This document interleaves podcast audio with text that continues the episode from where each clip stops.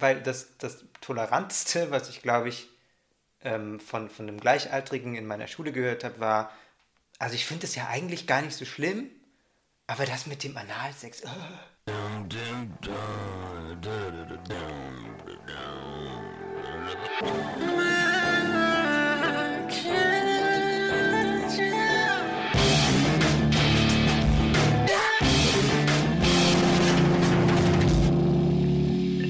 Und damit herzlich willkommen bei Männerkitsch. Mein Name ist Max Deibert. Mein Name ist Ansgar Riedisser. Und das ist die 50. Folge Männerkitsch. 50 Jahre Männerkitsch. Ein, Ein halbes, halbes Jahrhundert. Jahrhundert. Länger als wir beide zusammen leben. Und wir nehmen euch mit auf unsere kleine Party, die wir zu zweit Corona-konform geschmissen haben. Wir haben uns einen Abend lang hingesetzt und haben getalkt über Outing, Gruppenzwang, wir dachten auch gleichzeitig, dass es doch irgendwie nett wäre, mal wieder ein bisschen persönlicher zu werden, nachdem wir jetzt zuletzt ähm, so sehr krasse äh, thematische Schwerpunkte hatten, die zum Beispiel im wissenschaftlichen Bereich lagen, was äh, auch Folgen sind, die wir euch sehr, sehr empfehlen würden. Ähm, gleichzeitig dachten wir aber, es wäre doch nett, wenn ihr uns mal wieder ein bisschen mehr zu fassen kriegt und äh, ein bisschen so hört, was uns gerade beschäftigt. Und deswegen äh, haben wir auch über unter anderem über unsere eigenen Körper zum Beispiel gesprochen. Äh, Max erzählt zum Beispiel, äh, wie er so zu Brustbehaarung steht. Das fand ich sehr spannend. Männerkitsch ist ein Podcast von Funk, von ARD und ZDF. Wollen wir noch ganz atmosphärisch anstoßen? Oh, die klingen nicht so gut. Cheers. Cheers. Mhm. Wir haben ein bisschen einen Sitzen, wir sind ein bisschen auf Nikotin und es ist Wochenende. Also eigentlich ja. Ich bin alles... nicht auf Nikotin, Mama. ich habe tatsächlich immer ähm, versucht zu vermeiden, solchen Männerklischees zu entsprechen. Dann ist mir aufgefallen, ich mag einfach Bier und Whisky viel lieber als Wein und andere Alkohol. Prosecco. Zum Beispiel. Also ich denke mal, dass so dieser ganze so männliche, heteromännliche Habitus, dass ich da schon doll mitgespielt habe, auch weil es mir selber Spaß gemacht hat und weil ich gesehen habe, dass es in Gruppen funktioniert.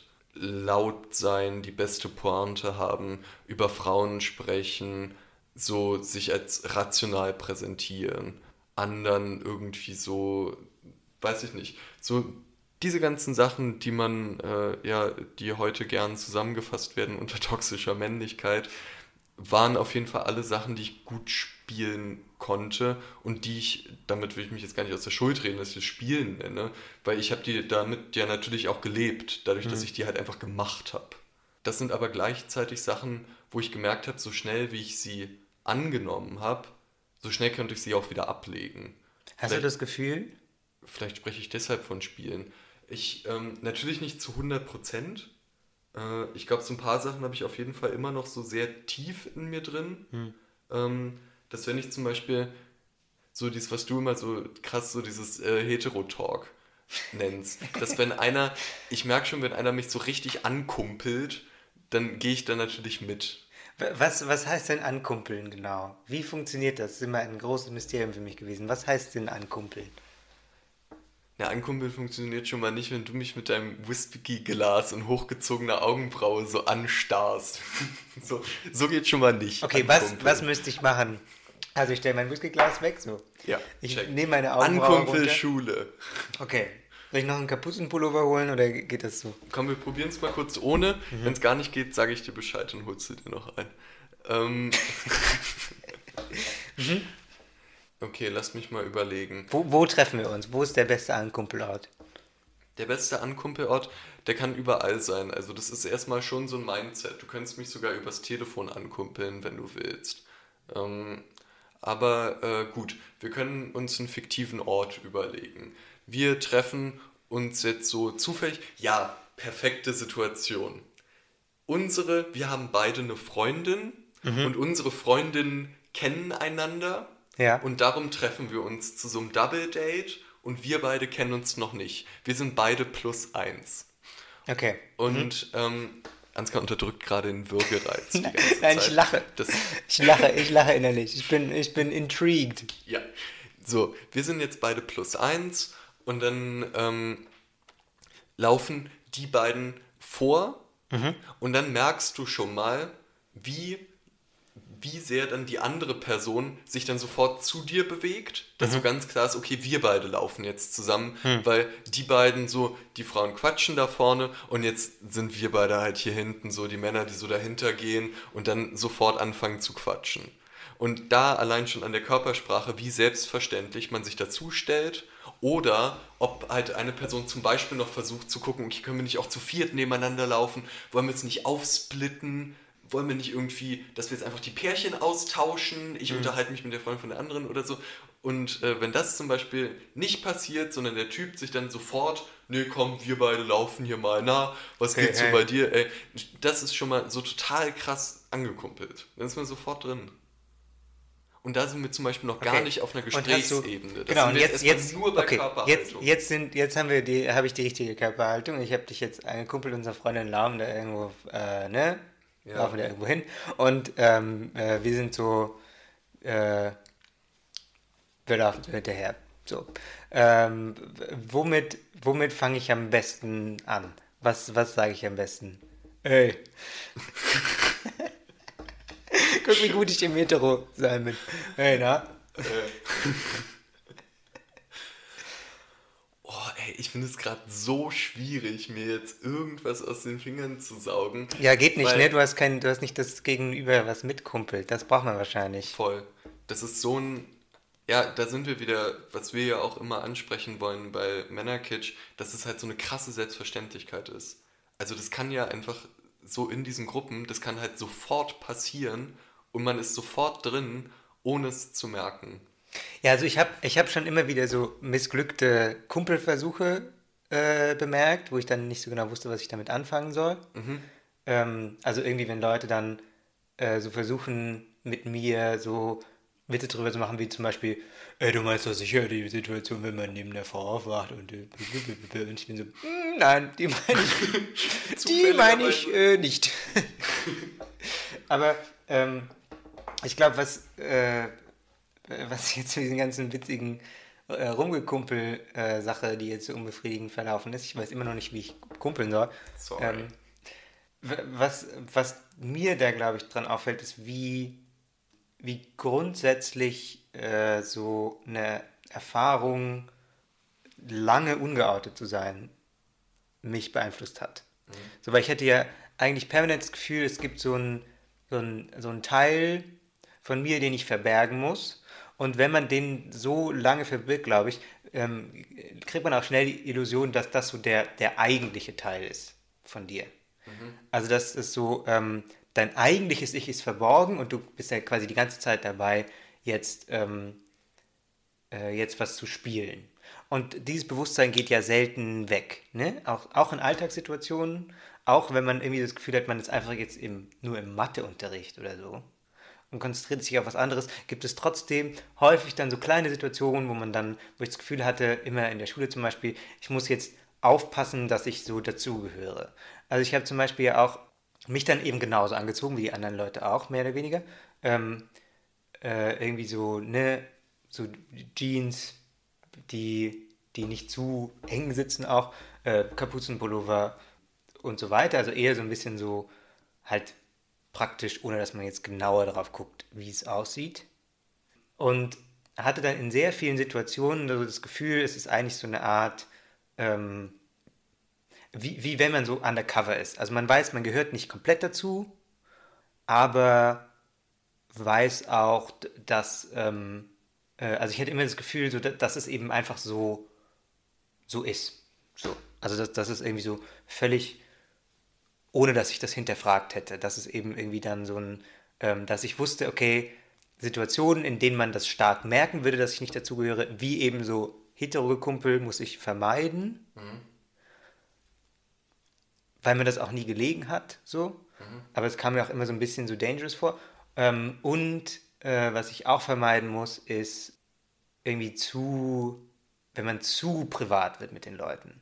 Also ich habe mich ab einem, ab einem bestimmten Punkt, und das, das fällt eigentlich ziemlich genau zusammen mit dem Punkt, an dem ich mir bewusst wurde, dass ich, ähm, dass ich nicht hetero bin, habe ich mich immer weniger auch außerhalb der Schule mit Leuten getroffen.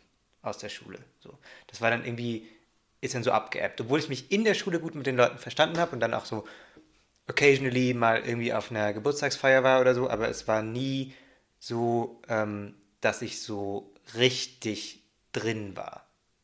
Ich habe auch dann nie irgendwie so diese ganzen Dinge, die die Leute außerhalb der Schule gemacht haben. Tanzkurse zum Beispiel, das ist ja auch eine wahnsinnig hetero Veranstaltung so. Ähm, ne, der Mann muss hier führen und die Konversation machen. Ja, du meinst so Standard-Tanzkurse, jetzt genau. nicht Ballett. Ja. Genau, ja, das, ähm, so sowas habe ich dann nie mitgemacht, sondern ich habe mich da immer so ein bisschen rausgezogen und es war dann auch irgendwann, ich habe dann auch in der 12. Klasse irgendwann mal mit Leuten darüber gesprochen, wo sie dann meinten, ah, wir haben so eine krasse Klickenbildung in unserer Stufe, aber du bist irgendwie nirgends dazu. Ich dann so, ja, okay, ähm, stimmt. Also ich habe ja irgendwie überall so ein bisschen Anschluss gehabt, aber nirgends so richtig intensiv und hatte da auch immer das Gefühl, ähm, so es ist so ein bisschen, ich gehöre nicht so 100% dazu. Und ich glaube, aus diesem quasi Undercover-Status kommt auch so raus, dass ich immer denke so, hä, du musst doch keine Geschlechterrollen erfüllen. Pff, du kannst doch quasi annehmen, was du willst. Aber das ist natürlich, glaube ich, nicht die Erfahrung, die die meisten Leute machen. Und hattest du das Gefühl, dass du jetzt nach deinem Outing nochmal Freundschaften neu gelernt hast oder neu lernen musstest? Ja, voll. Also nicht, dass ich sie neu lernen musste, sondern es ist einfach so, ähm, ich habe da auch mit einigen Leuten, die ich davor schon kannte, gesprochen, dass ich irgendwie so das Gefühl habe, es ist viel, viel, viel besser geworden, mhm. die Freundschaft, als vorher. Ähm, und die waren so, hä, was hat sich denn geändert? Hat sich gar nichts geändert. Und das fand ich sehr bemerkenswert, weil es so, ähm, so extrem tief eingegriffen hat in meine Weltwahrnehmung quasi. Also so, ähm, so die, die simpelsten Sachen. Also einfach nur so ähm, Spaß haben in einem Gespräch hat sich anders angefühlt als vorher. Weil ich nicht mehr das Gefühl hatte, vielleicht ähm, findet die Person was raus und dann ist möglicherweise ähm, diese Freundschaft kaputt. Das war vorher immer da, dass ich das Gefühl hatte, okay, alle, Be also 100% meiner sozialen Beziehungen sind möglicherweise, ähm, dadurch, dass ich eben so einen komischen Undercover-Status hatte, sind möglicherweise brüchig. So. Die könnten weg sein. Es war bei keiner einzigen so, als ich mich geoutet habe, aber das ähm, äh, konnte ich vorher nicht wissen, weil es ja auch wirklich einen großen Teil so meiner Teenagerjahre eingenommen hat, so diese, dieses Bewusstsein. Ähm, von dem her, ja, das hat sich schon extrem geändert. Und so die meisten engeren Freundschaften, die ich habe, sind auch danach erst so geworden, wie sie jetzt sind. Also ich habe ein paar von davor, aber so viele von denen sind danach erst entstanden. Und das ist natürlich schon, ähm, das ist natürlich schon, ja du zum Beispiel, Max. Wir machen uns davor auch nicht so so wie wir uns jetzt mögen zum Beispiel. Ja, ich glaube, wir waren einander nicht ganz geheuer. richtig, richtig, klar, ja, glaube ich auch. Aber ja, um auf dieses Geschlechterding zurückzukommen, ich glaube, das ist eben schon ein großer, ein großer Teil davon. Das ist quasi, ähm, auch an meiner Schule gab es schon ähm, waren so die Freundeskreise schon bis zum Ende eigentlich in ähm, Mädchen und Jungs aufgeteilt. Mhm. Also es gab so einzelne Leute, die so quasi hin und her gewechselt sind, die dann irgendwie, die mit Jungs, Mädchen, die mit Jungs rumhingen, weil sie das coole Mädchen sind, so wie es ja auch in wahnsinnig vielen Filmen vorkommt. Das, das gab es einfach. Aber es gab nicht ähm, oder wenig so Kreise, die tatsächlich sich durchmischt haben. Das war dann meistens eben, wenn irgendwie dann die eine aus der Mädchenklicke mit dem einen aus der Jungsklicke zusammen war, dann hingen die plötzlich alle zusammen rum. Mhm. Und davor hat man sich halt auf Geburtstagsfeiern gesehen, aber es war klar, so befreundet, so richtig eng befreundet sind eben äh, die Jungs untereinander, die dann auch alle Videogames spielen auf ihrem eigenen Server, geil. Und äh, die Mädchen, die dann irgendwie whatever die gemacht haben. So. Aber ähm, dadurch, dass es irgendwie ähm, auch da nicht klar war, zu wem ich denn jetzt gehöre, weil ich mich auch irgendwie meine Interessenlagen irgendwie weder im einen Bereich noch im anderen Bereich, und das war so komplett outlandish in dem Art, wo ich herkomme, dass man Literatur machen will, zum Beispiel. Das war so crazy. So die Interessen von so einem 50-jährigen Professor. Äh, ja, höchstens. Oder einfach, oder tatsächlich einfach von, ähm, also ich habe auch mal den, den Satz gehört, das ist einfach, das ist einfach ein bisschen irre. Wie kommt man denn auf sowas? Nachdem die Leute irgendwie ja, okay, einen Text von mir gelesen haben. Das ist dann wieder so ein Landding, oder? Dass es dann so, als so ein bisschen irre geframed wird. Wenn man hm. halt gerne mal ein Buch liest. Naja, ich habe das ja auch, ich habe dann ja auch selber Dinge geschrieben. Das war das Komische. Und dann auch noch Gedichte, ja, das war Land. wirklich crazy. Das war wirklich crazy. Aber ja, keine Ahnung. Hast du denn, hast du denn groß rum erzählt, dass du hier äh, schöne Geschichten schreibst in deiner Freizeit? Ja, und ein bisschen, aber es ging ja auch bei mir erst recht spät los, ah, ja. dass ich auch so Wettbewerbe und sowas mitgelaufen bin. Ähm, Mitgelaufen, klingt als wärst du so ein Rennpferd. auf Wettbewerben mit Texten gerannt. Ähm, und davor habe ich ja so dieses ganze Tagesspiegel-Dings gemacht, dass ich da geschrieben mm. habe für den Jugendblog. Und Journalismus, so. sehr männlich. Und Journalismus darf man als Mann machen, darum musste ich mich da jetzt nie irgendwie groß verstecken oder irgendwas. Okay. Gibt's noch was, was du schon immer mal einen heterosexuellen Mann fragen wolltest? ich habe das Gefühl, das ist alles, alles so ein bisschen, also der ganz ideale Fall für mich ist, dass es alles so ein bisschen vorläufig ist. Also dass alles so diese ganze, ähm, dass man jetzt sagt, hey, es ist ein super großer Teil meiner Identität, homosexuell zu sein, ist so ein bisschen, das müsste so nicht sein mhm. an sich. Und ähm, es müsste in der idealen Welt auch diese Begriffe nicht zwingend so scharf definiert geben. Dass wir mhm. jetzt hier sitzen und sagen so, mm, jetzt mal Fragen an den Heteroman. Das ist ja ein crazy, ein unbekanntes Wesen. Im Idealfall brauchen wir das nicht. Ja. Ähm, in dem Fall, in dem wir uns jetzt befinden, brauchen wir das unbedingt. Denn ähm, nur so kann man ja sagen, nur kann, so kann man ja quasi auf den Begriff bringen, warum meine Experience in der Schule zum Beispiel anders war als deine. Mhm das geht halt schon zum großen Teil darauf zurück, ähm, vielleicht nicht mal auf Homosexualität, sondern auf darauf, dass das nicht selbstverständlich war. So, weil das, das Toleranteste, was ich glaube ich ähm, von, von einem Gleichaltrigen in meiner Schule gehört habe, war, also ich finde es ja eigentlich gar nicht so schlimm, aber das mit dem Analsex, uh, so. Mhm. Es ist so, okay, wow fuck. Mhm. Das ist halt schon Homophobie, aber halt so ein bisschen verkleidet. So ein bisschen verkleidet. So ein, äh, guck mal, das ist ja voll, voll schlimm, wie die Sex haben. Das ist ja voll unnatürlich. Mhm. Das hat er nicht gesagt, aber das ist so ein, so. Und ich, ich glaube, daran liegt es, dass es sich dann eben so stark unterscheidet. Und das ist vielleicht auch meine, meine Situation. Also ich kenne andere an meiner Schule, einen anderen, dem es dann ein bisschen anders ging, glaube ich. Genau, in meiner idealen Welt bräuchte man diese Begriffe nicht, aber man braucht sie eben im Moment aus politischen Gründen trotzdem. Für mich ist ja auch schwer, ne, dass ich immer darauf reduziert werde, wie gut ich aussehe und dass ich so wahnsinnig gut im Bett bin. Das will ich ja auch nicht hören den ganzen Tag. Ne? Die sollen ja auch einfach mal den Menschen. Wie, wie, den wie Menschen schön, wie schön, dass, wie schön, dass du das zur, zur Abgrenzung von mir sagst. Überhaupt nicht zur Abgrenzung. Das war, ich konnte relaten. Ich wollte sagen, ich kann total relaten.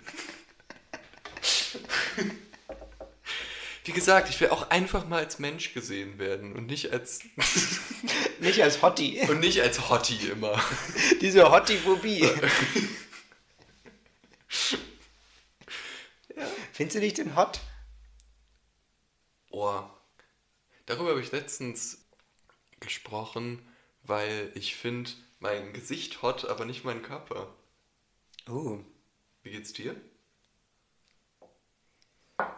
Mm. Weil jetzt so, als wieder so warm war und da war dann wieder so, okay, am See und dann war ich auch noch in Leipzig und die baden da immer alle nackt und ich war so, okay, ich stelle mir nichts Beschisseneres vor, als irgendwie nackt mit anderen Leuten in den See zu gehen. Ich will das nicht. Und darum habe ich da wieder ein bisschen drüber nachgedacht und festgestellt, so mein Gesicht gucke ich mir ganz gerne mal im Spiegel an, aber den Rest eigentlich selten. Ja, ich glaube, das ist auch so ein.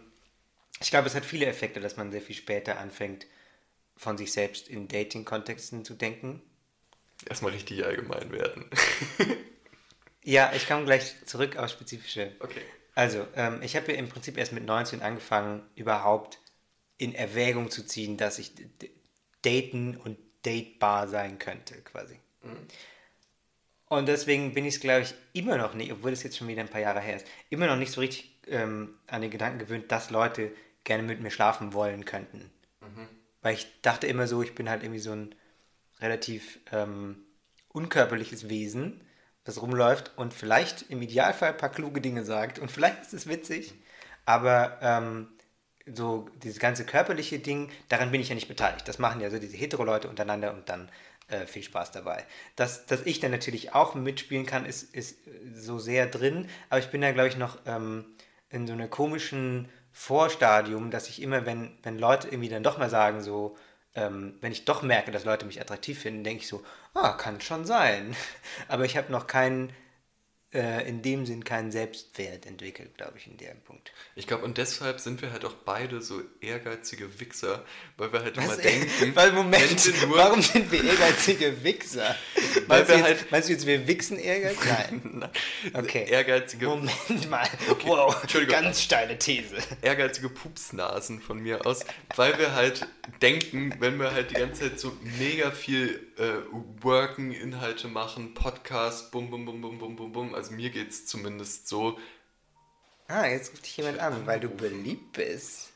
So. Geh mal ran, wir haben eine unbekannte Nummer. Dalbert? Guten Tag. Schönen guten Tag. Ich meine es ja gut mit Ihnen. Wenn Sie chillen. Sie wissen, was ich meine, oder?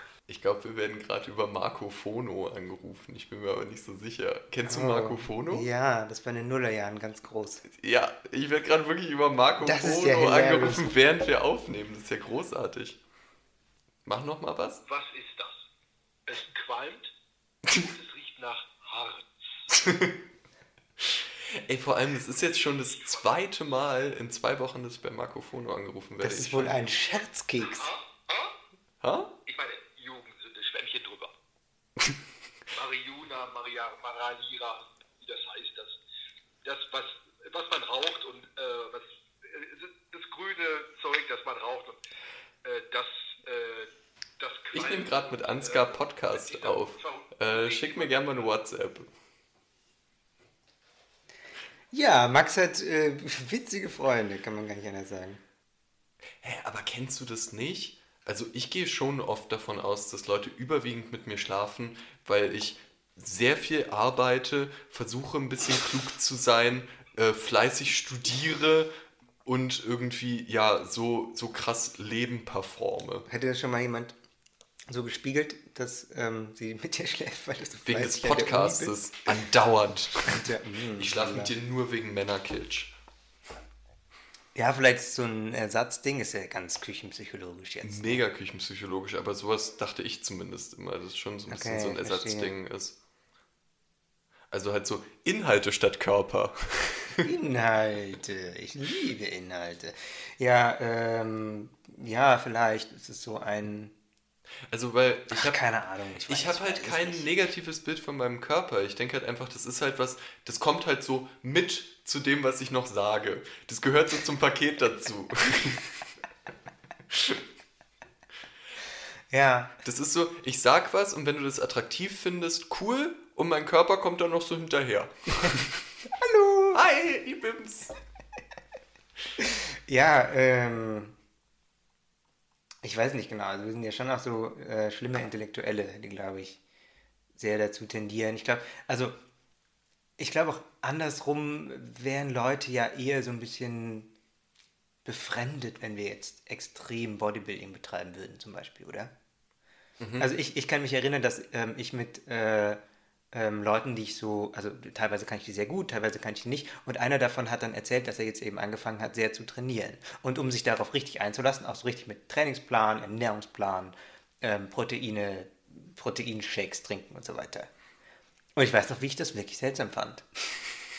Weil, hä? Der ist doch.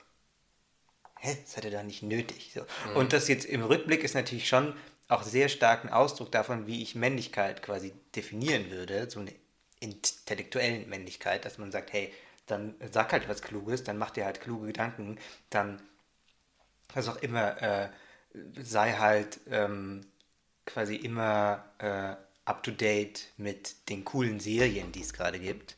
Aber ähm, es, es hängt nie Männlichkeit für mich bei den Leuten, mit denen ich so zum Beispiel an der Uni rumhänge, hängt es selten daran, dass sie muskulös sind oder so. Oder dass sie ein bestimmtes Körperbild erfüllen. Mhm. Was ja auch schon wieder einfach viel sagt darüber, ja. wo ich mich so bewege. Voll.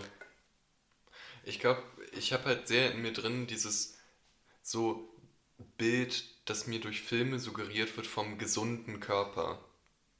Arnold Schwarzenegger. Genau, also der gesunde Körper. Mega gesund. Naja, natürlich ist Arnold Schwarzenegger völlig überzogen, aber das sieht man ja auch. Ja. Ähm, aber was dir als gesunder Körper präsentiert wird, ist in halt Filmen, wo irgendwie ein Strand vorkommt und Leute an einem Strand da werden die dann, äh, das ist ja die häufigste Szene, wo Menschen ohne Klamotten dir gezeigt werden. Ja. Und das, was dir da als gesunder Körper suggeriert wird, ist halt nicht das, was ich habe. Und, ähm, und das macht es halt einfach so ein bisschen schwer. Ja, verstehe.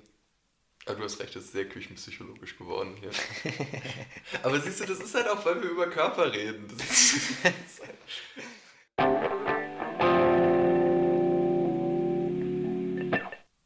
Also ich hatte, ich hatte glaube ich, nie einen Ort für so, wenn, wenn ich Zweifel hatte, ob mein Körper richtig ist, dann war das immer so ein, ähm, ja, hab dich nicht so, quasi, weißt du? Mhm.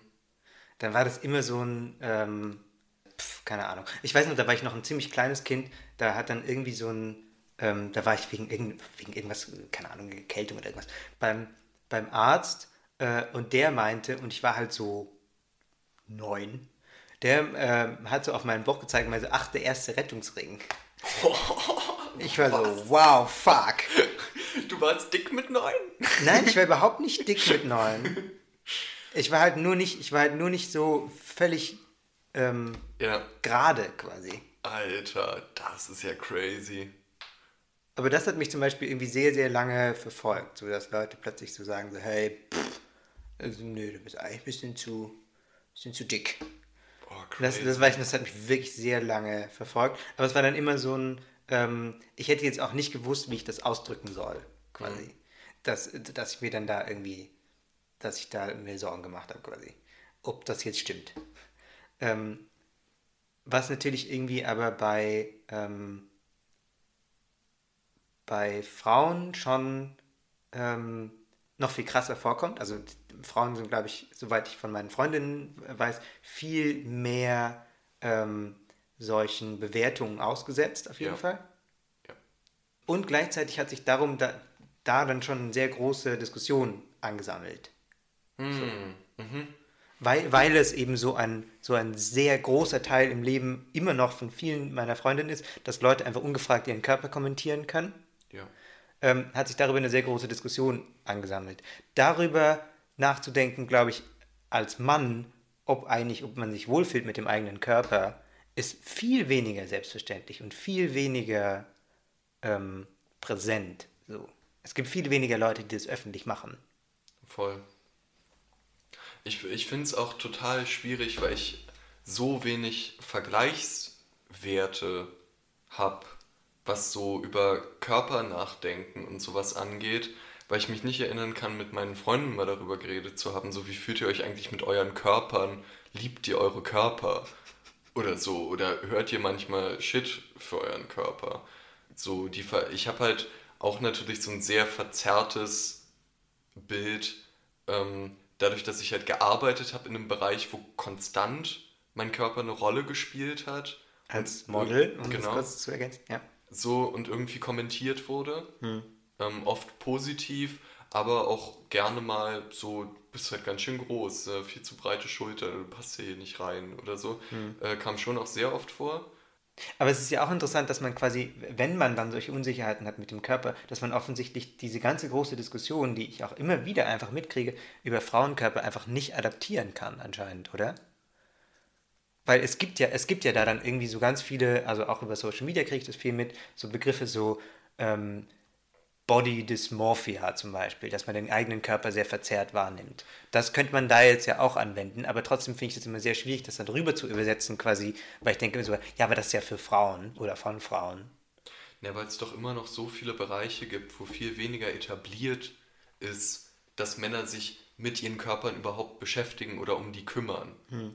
So, es gibt ja trotzdem immer noch das Bild von dieses so Mallorca-Selbstbewusstsein von äh, irgendwelchen Typen, so Dadbot ja. zum Beispiel, ja, was ja auch so ein ähm, Social-Media-Trend war, dass halt eine Zeit lang ist halt so als heiß galt, diesen Dadbot, also dass du vorne so ein bisschen Bäuchlein hast, gemütlich.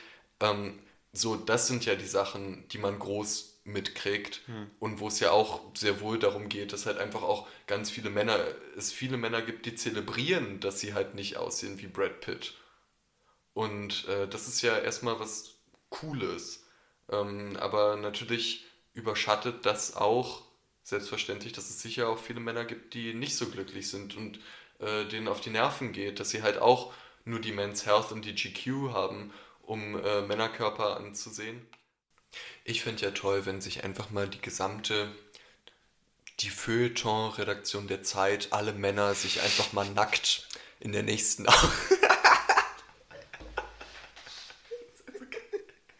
einfach, einfach, warum genau? Um so Kultur und Körper wieder genau, in Einklang zu bringen? Einfach mal zu zeigen, so, wie sieht denn so ein Männerkörper aus und muss es denn, obwohl ich glaube, Giovanni Di Lorenzo ist richtig ripped. Hier ein kurzer Einwurf von Max aus dem Schnittraum.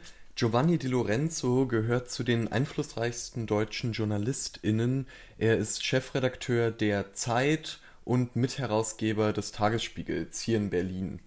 Er fährt vier Stunden E-Bike am Tag. Ne, Peloton. Kann ich dir mal einladen.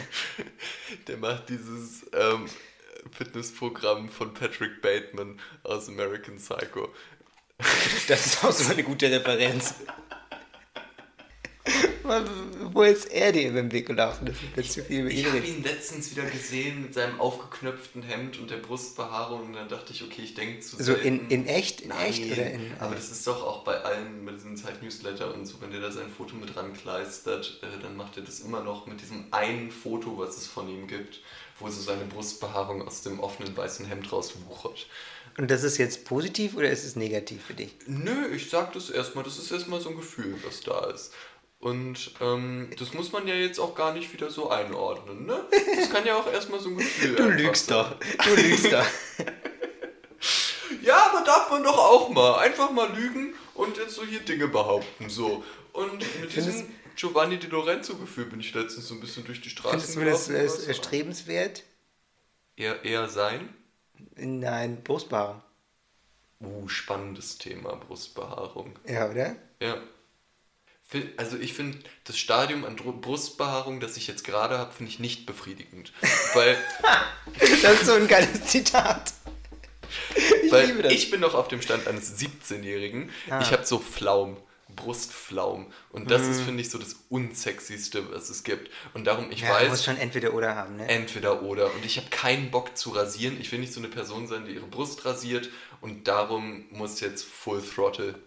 Ich ja, das, also Giovanni der, werden. Der, das, der große Struggle, den ich immer habe, ist, dass mit Brustbehaarung auch so Rückenbehaarung kommt. Und das finde ich schlimm. Ne? Voll.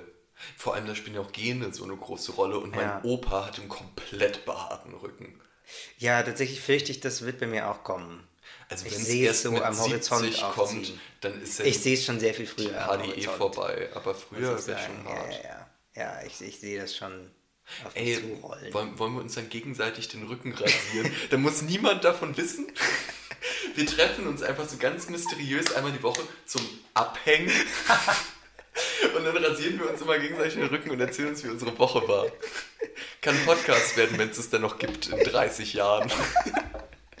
Ah, so romantic eigentlich. Es ist mega romantic. Ähm, Man hat dann immer als Atmo so dieses sanfte Brummen der Rasierer. So, ja. Ach so, willst du ein Elektro, willst du dann elektrisch rasieren, ja? Alter, kommt drauf an, wie viele Haare du auf dem Rücken hast. Du brauchst so eine, so eine Schafwolle, das ist Schere. ja, genau. Wir das Kissenfüllung verkaufen. Super, das wird toll. Ähm, Merch. Merch. Fuck. Wow. Aber was ich, wovor ich noch mehr Angst habe, sind Nasenhaare, muss ich sagen. Das finde ich noch widerlicher. Das ah, Nasenhaare habe ich schon. Ja, das fängt bei mir auch so an langsam. Weißt du, warum ich Nasenhaare habe? Haare wachsen ja mehr nach, wenn man sie rasiert. Ach shit. Mein Vater hat Nasenhaarrasierer und ja. ich habe in jüngsten Jahren habe ich so als Hobby angefangen sein Nasenhaar. Das war eine richtig glückliche Kindheit. Ich das war dein Hobby. Ja, Nasenhaar drin. Wirklich, ich, ich habe cool. dieses Gefühl total geliebt, weil das immer so gekribbelt hat in der Nase ah, und darum habe ich halt schon richtig früh angefangen, mir ganz regelmäßig die Nasenhaare zu rasieren. Ich, ich habe hab, hab tatsächlich, um mir meinen Buzzcut zu erhalten, den ich eine Weile hatte, hm. ähm, habe ich mir auch so einen Rasierer gekauft, da ist so ein Nasenhaar drin dabei. Das heißt, du, soll, du meinst, ich sollte den lieber nicht zu verschwenderisch einsetzen? Sei, sei da vorsichtig mit. Hm. Das ist, ähm, ne, da wirst du dich früher drüber, später drüber ärgern noch. Wirst hm, du dich hm, drüber okay. ärgern. Mhm. Wir haben viele Dinge besprochen. Mhm.